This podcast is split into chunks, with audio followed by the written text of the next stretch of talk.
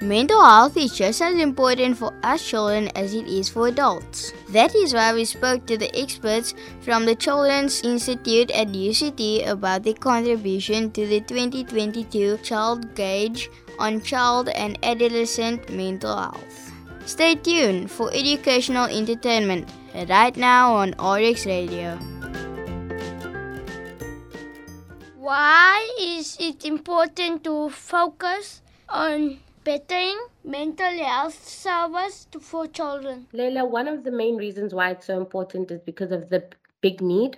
Um, it is very common. So, child and adolescent mental disorders are very common in South Africa and worldwide. When we look at the numbers around the world, we see that there is a big need. There are a lot of children who are struggling with these issues, and there isn't enough care available for them.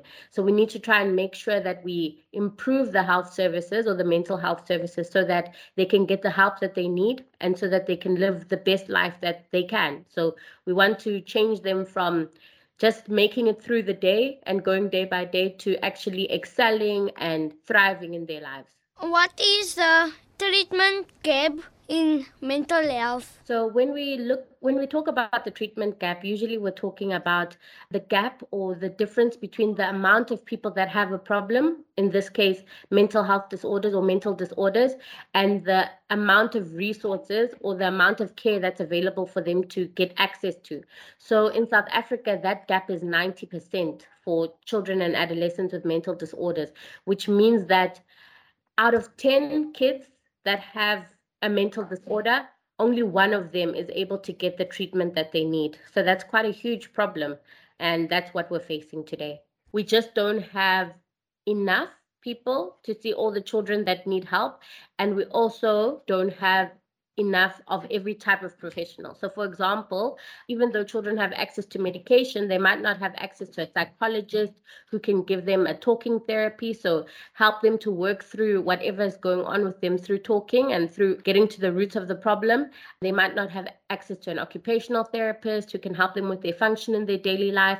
We don't have all the types of services that we should have available to them, especially at the primary care level. And that's clinics, that's community health centers, and sometimes also district hospitals. How can we improve the mental health service for children? We need to make sure that we have that full complement of services, but we also need to make sure that that's available at each level of care. So it shouldn't be that it's only at a Red Cross or a Tygerberg or the hospitals in the cities that people are able to access care or children are able to access care, but they should be able to get that care close to where they live and they should be able to access increasing amount of care depending on how severe their problem is.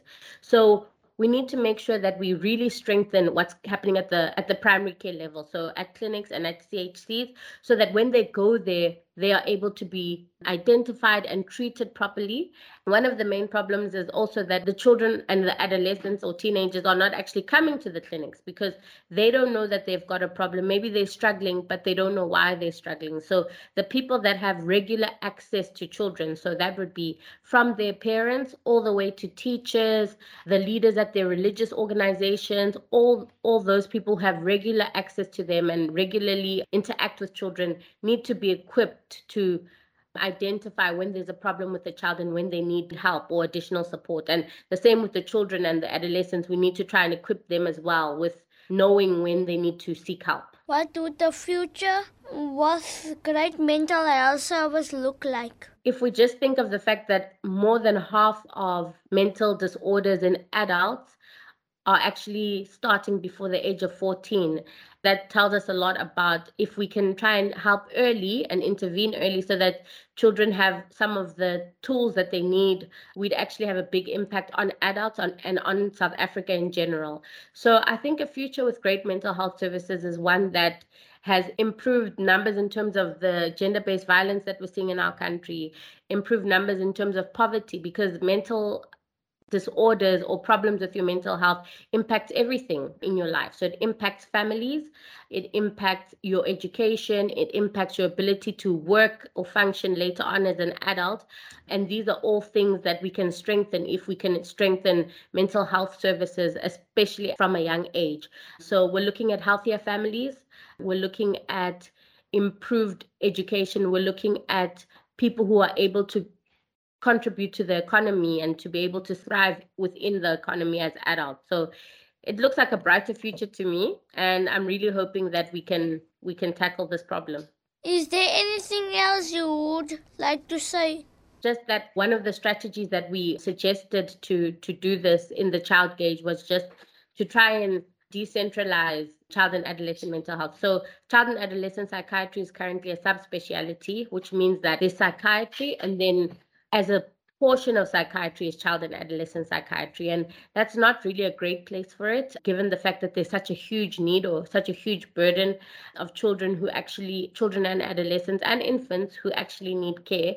So, one of the things that we, we are really pushing for is for it to become a speciality instead so that it's able to get the resources and the attention that it needs at the district level or the lower levels of care where the children the most children would benefit rather than having it sit at a specialist or super specialist place where only very few get excellent services let's rather make it something that's that's across the board at a lower level of care yeah but Thank you. I don't think I have anything else to say. Leila, you did such a great job. Thank you, Dr. Simphiwe, for the interview. Thank you for listening to this interview on 2022 Child Gauge on child and adolescent mental health. We hope that you learned something new about the importance of taking care of our mental health. This was put together by RX Radio, a radio station by and for children at Red Cross War Memorial Children's Hospital. If you'd like to find out more about the Child Gauge interviews, visit our YouTube channel or head over to the Children's Institute website at www.ci.uct.ac.za. That's www.ci.uct.ac.za.